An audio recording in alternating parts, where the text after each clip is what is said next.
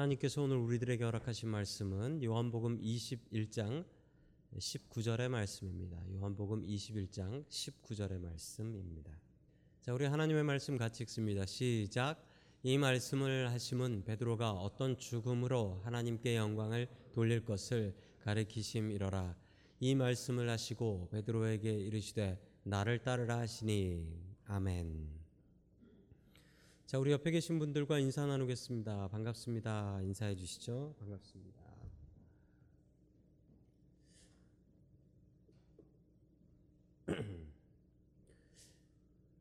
자, 오늘 다시 주님을 따르라 라는 말씀을 가지고 하나님의 말씀을 증거하도록 하겠습니다.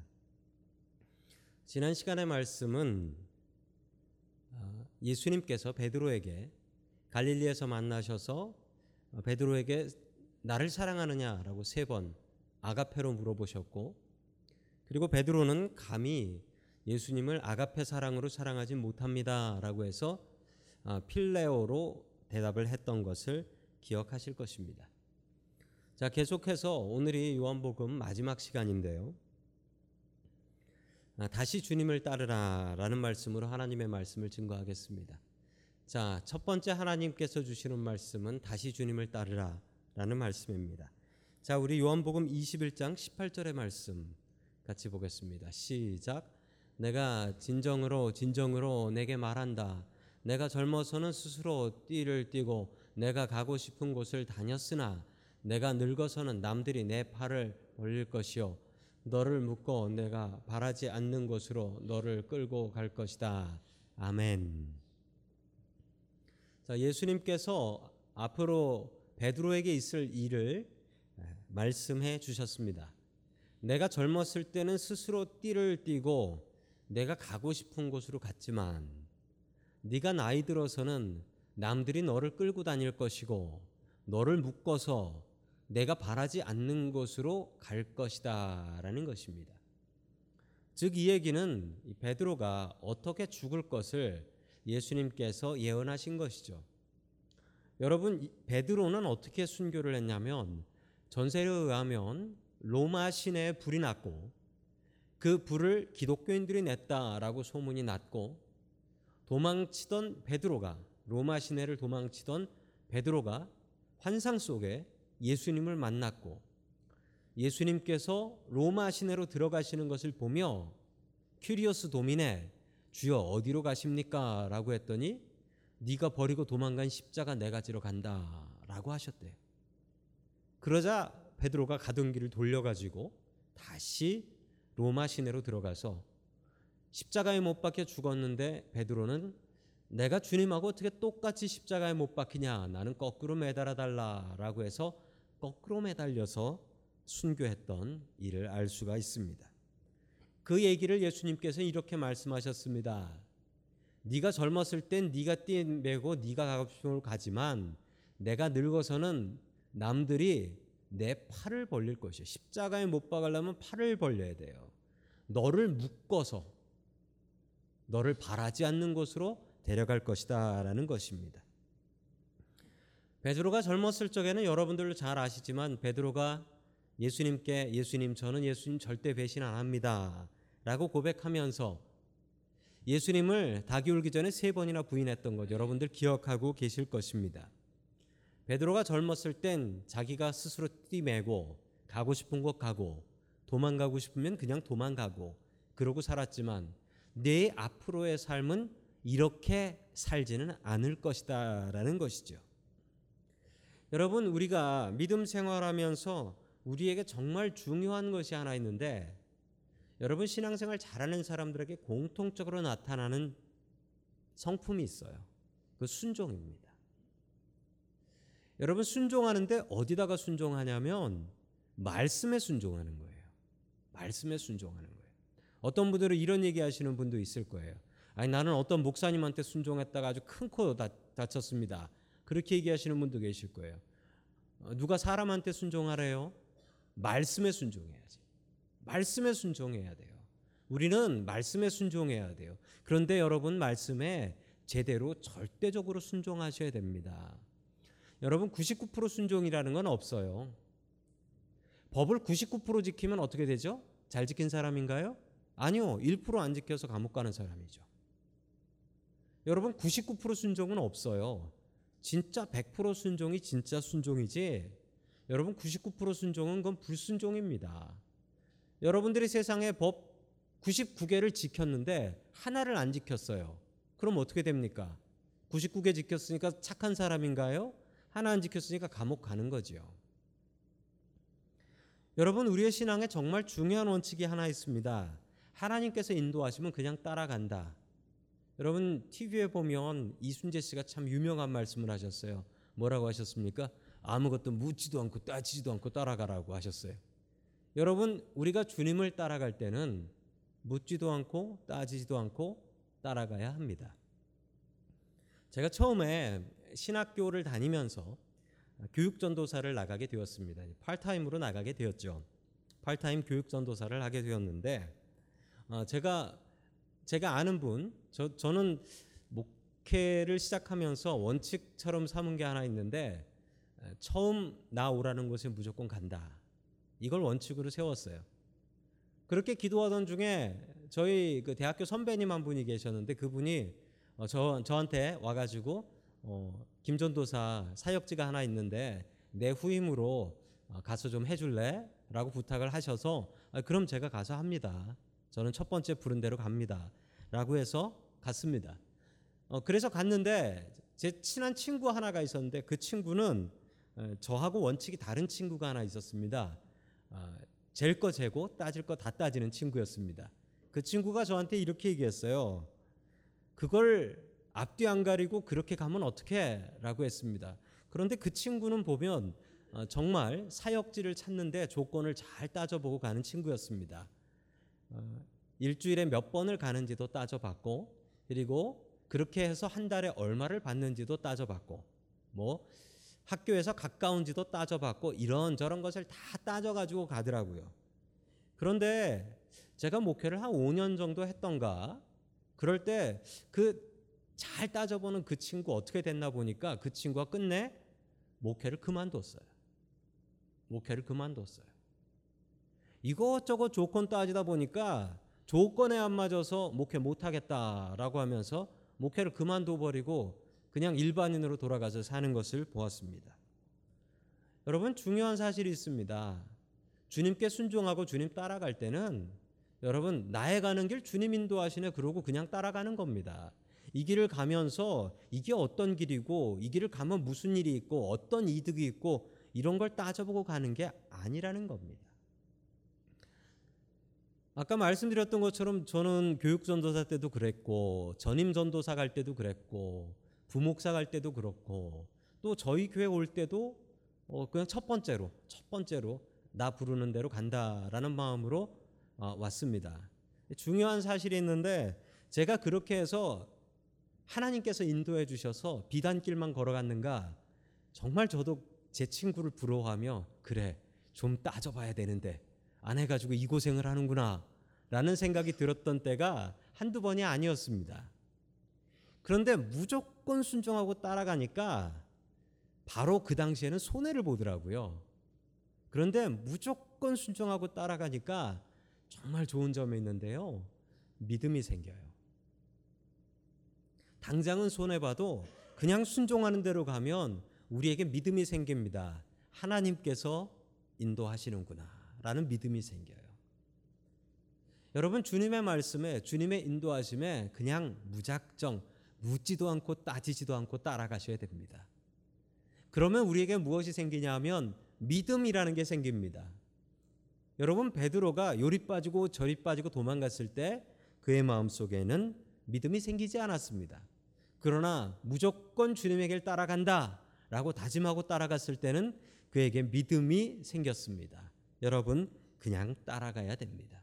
여러분 아무것도 묻지도 않고 따지지도 않고 주님의 길을 따라갈 수 있기를 주의 이름으로 간절히 축원합니다. 아멘. 자, 우리 19절 말씀 계속해서 같이 보겠습니다. 시작. 예수께서 그렇게 말씀하신 것처럼 베드로가 어떤 죽음으로 하나님께 영광을 돌릴 것인가를 암시하신 것이다. 예수께서 이 말씀을 하시고 나서 베드로에게 나를 따라라 하고 말씀하셨다. 아멘. 여러분, 이 이야기가 얼마나 베드로에게는 눈물 나는 이야기인지 모릅니다. 여러분, 영어로 데자뷰라는 말이 있죠. 데자뷰. 이게 뭐냐면 처음 본 건데 처음 본 것 같지 않은 기분. 처음 간 곳인데 처음 간 곳 같지 않은, 전에 왔었던 데 아닌가, 이런 마음 드는 것. 그런 마음을 데자뷰라고 하죠. 여러분, 이게 완벽한 데자뷰입니다. 예수님께서 베드로를 부르실 때도 요한의 아들 시몬아, 그거 언제 부르셨다고요? 베드로를 처음 제자로 부르실 때 부르셨던 그 부름. 그리고 지금은 갈릴리 바다입니다. 베드로를 처음 불렀던 그 갈릴리 바다지요. 그때 밤이 새도록 낚시를 하고 고기를 잡았던 그 바로 그때였습니다. 그리고 주님의 말씀에 순종했더니 고기가 153마리나 잡혔습니다. 여러분, 이 이야기가 무엇을 얘기합니까? 정확히 3년 전 이 바다에서 고기 잡고 있던 베드로를 찾아오셔서 제자로 불러주셨던 예수님이십니다. 여러분, 그 예수님께서 뭐라고 말씀하셨습니까? 나를 따르라 라고 말씀하셨습니다. 정확히 3년 전 그 자리에서 베드로를 제자로 불러주셨던 주님께서 다시 3년 뒤 그 자리에서 똑같이 베드로를 제자로 불러주고 계신 것입니다. 이 얘기는 예수님께서 베드로의 잘못, 베드로의 배신, 이 모든 것을 다 용서하시고 다 리셋하시고 너를 다시 나의 제자로 부르노라, 그래서 다시 시작하라고, 나를 따르라 라고 처음 불렀던 그 말 그대로 불러주셨던 것입니다. 예수님께서는 베드로를 다시 그의 제자로 불러주셨습니다. 여러분, 주님께서 우리를 주님의 제자로 부르고 계십니다. 여러분, 그 부르심에 아멘 하며 순종하며 주님을 따라갈 수 있기를 주의 이름으로 간절히 축원합니다. 아멘. 두 번째, 마지막으로 하나님께서 우리들에게 주시는 말씀은 남의 일에 간섭하지 말라라는 말씀입니다. 이 말씀은 특별히 우리 한국 사람들에게 주님께서 주신 말씀입니다. 한국 사람들은 간섭을 잘합니다. 남 같지 않아서 라고 하면서 간섭을 합니다. 얼마나 간섭을 많이 하는지. 어떤 가족이 한국에 갔는데 지하철을 탔는데 지하철에서 어떤 모르는 아줌마가 아들 이렇게 아들 엉덩이를 치면서, 남의 아들 엉덩이를 치면서 애 살 좀 빼 라고 하면서 조언을 해주셨습니다. 그러면서 남 같지 않아서 하는 말인데 라고 했습니다. 여러분, 한국 사람들은 다른 사람 일에 참 관심이 많습니다. 그리고 다른 사람의 일을 많이 간섭을 합니다. 여러분, 우리 한국 교인들도 마찬가지입니다. 남의 이야기를 잘 들으려고 합니다. 특히 소문, 누가 잘 됐다더라, 누가 안 됐다더라. 여러분, 중요한 사실이 있는데, 여러분, 우리가 들으면, 우리는 소문내는 사람이 아니라 들으면 기도하는 사람이 되어야 합니다. 주님께서는 분명히 우리에게 그 책임을 물어보실 겁니다. 여러분, 들으면 기도해 줘야 돼요. 기도하기 싫으시면 들으려고 하지 마십시오. 여러분, 들으면 기도해야 돼요. 우리에게는 기도할 책임이 있지 소문낼 책임이 있지 않기 때문에 그렇습니다. 자, 우리 22절의 말씀 같이 봅니다. 시작. 예수께서 말씀하셨다. 내가 올 때까지 그가 살아있기를 내가 바란다고 한들 그것이 너와 무슨 상관이 있느냐, 너는 나를 따라라. 아멘. 여러분, 영어 성경으로 보시겠습니까? 영어 성경으로 보면 내가 올 때까지 그가 살아있기를 내가 바란다고 한들, 어려운 말인데 영어로 보면 뭐라고 나오죠? If I want him, 이렇게 나와요. 가정법입니다. 가정법은 현재의 반대죠. 그런데 이걸 다른 제자들이 오해했어요. 그 옆에 있었던 6명의 다른 제자들이 오해를 해가지고, 이야, 저 사람은, 요한이라는 제자죠, 요한이라는 제자는 안 죽나 보다, 영생하나 보다, 이러면서 또 지들끼리 수군대고 있었던 거예요. 또 이 소문을 내고 있었던 것이죠. 엉뚱한 오해를 하고 엉뚱한 소문까지 내고 있었던 것입니다. 여러분, 그러자 주님께서 뭐라고 말씀하셨습니까? 너하고 무슨 상관이냐, 너는 그냥 나를 따라라, 네가 이 요한 보고 따라올 거냐. 여러분, 신앙생활에서 정말 중요한 게 있는데요, 여러분 신앙생활은 하나님하고 나의 관계지 하나님하고 옆 사람하고 관계가 아니에요. 그런데 여러분, 우리가 신앙생활하면서 하나님 때문에 시험당하는 일은 별로 없는데 옆 사람 때문에 시험당하는 일은 참 많아요. 여러분, 반대로 생각해 보시죠. 여러분이 키우는 아이들이 있는데 그 아이 중에 하나가 학교 가기 싫어요 라고 얘기를 하는 겁니다. 너 왜 학교 가기 싫으냐? 옆에 있는 짝이 마음에 안 들어서요 라고 하면 여러분들은 그 아이한테 뭐라고 얘기하시겠습니까? 그래, 가지 마라 라고 하시겠습니까? 그래도 가야지, 네가 친구 보러 가냐? 학교에 공부하러 가고 선생님 보러 가는 거지 라고 얘기하실 것입니다. 여러분, 너무 잘 아시면서 왜 교회에서는 그 원칙이 없죠? 여러분, 교회에서 우리의 신앙생활의 중심은 나와 하나님과의 관계잖아요. 뭐 옆에 있는 사람이 좋은 사람일 수도 있고 나쁜 사람일 수도 있어요. 그런데 그게 왜 내 신앙하고 무슨 관계가 있습니까? 내가 그 사람 믿는 게 아니라 내가 하나님 믿는 거 아닙니까? 여러분, 다른 사람 신경 쓰지 마십시오. 오직 주님께만 집중하십시오. 여러분, 사탄은 우리에게 다른 사람들을 보게 합니다. 네 교회 목사 봐라. 야, 그 목사 보고 그 교회 다니겠냐? 네 교회 집사 봐라. 장로 봐라. 야, 그런 사람 보고 어떻게 교회 다니겠냐? 라고 우리에게 이야기를 합니다. 여러분, 주님만 바라보십시오. 주님만 바라보셔야 됩니다. 그게 신앙생활이에요. 여러분, 그러나 우리 한국 교회는 아까도 말씀드렸지만 한국 사람들은 다른 분들에게 대해서 너무 관심이 많습니다. 주님 안에서 한 가족이기 때문에 가족과 같은 사랑으로 관심들을 가져주시는데 대표적인 나쁜 예들을 제가 들어보겠습니다. 여러분, 한국 교회에서 너무나 많이 이루어지고 있지만 하면은 안 되는 일, 요즘 결혼들을 늦게 합니다. 노천각 노처녀들이 많지요. 노처녀들한테 이렇게 얘기합니다. 내 딸 같아서 얘기하는데 왜 시집을 안 가? 라고 얘기하거나, 또 이런 얘기를 하시는 분도 있어요. 눈을 낮춰, 눈을 낮추면 날이 잡힌다 라고 하면서 얘기하시는 분들도 계십니다. 여러분, 이런 얘기 절대 하시면 안 됩니다. 이런 얘기를 들으면 그 노총각 노처녀들은 이렇게 얘기합니다. 결혼도 안 한 것이 교회는 왜 어슬렁거려? 이렇게 듣고 교회 안 나와버려요. 이렇게 하지 마시고 그냥 전화번호 적어서 이 사람 연락 한번 해봐, 이렇게 소개할 게 아니면 절대 아무 얘기도 하지 마시기 바랍니다. 전에 이런 일도 한번 있었어요. 제가 어느 교회 담임 목사님하고, 제가 모셨던 담임 목사님하고 신방을 갔는데, 그 신방 간 부부예요. 부부인데 결혼한 지 7년이 됐는데 아이가 없어요. 이 목사님께서 가셔가지고 왜 애는 안 나? 이렇게 처음에 얘기하시고서 설교 때 요즘 젊은 것들은 이라고 하면서 설교를 하셨어요. 그런데 그분들은 7년 동안 아기가 안 생겨서 고생하는 분이었습니다. 얼마나 큰 실수를 한 겁니까? 여러분, 그러면 안 됩니다. 다른 사람 일에 사랑을 갖는 것은 좋지만 이런 관심으로 쓸데없는 말로 다른 사람에게 상처 주는 일들 있습니다.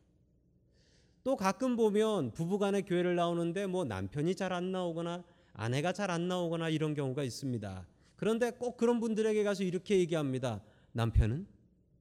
이런 얘기 듣는 분은 이렇게 얘기해요. 내가 괜히 혼자 나왔구나. 이런 얘기하세요.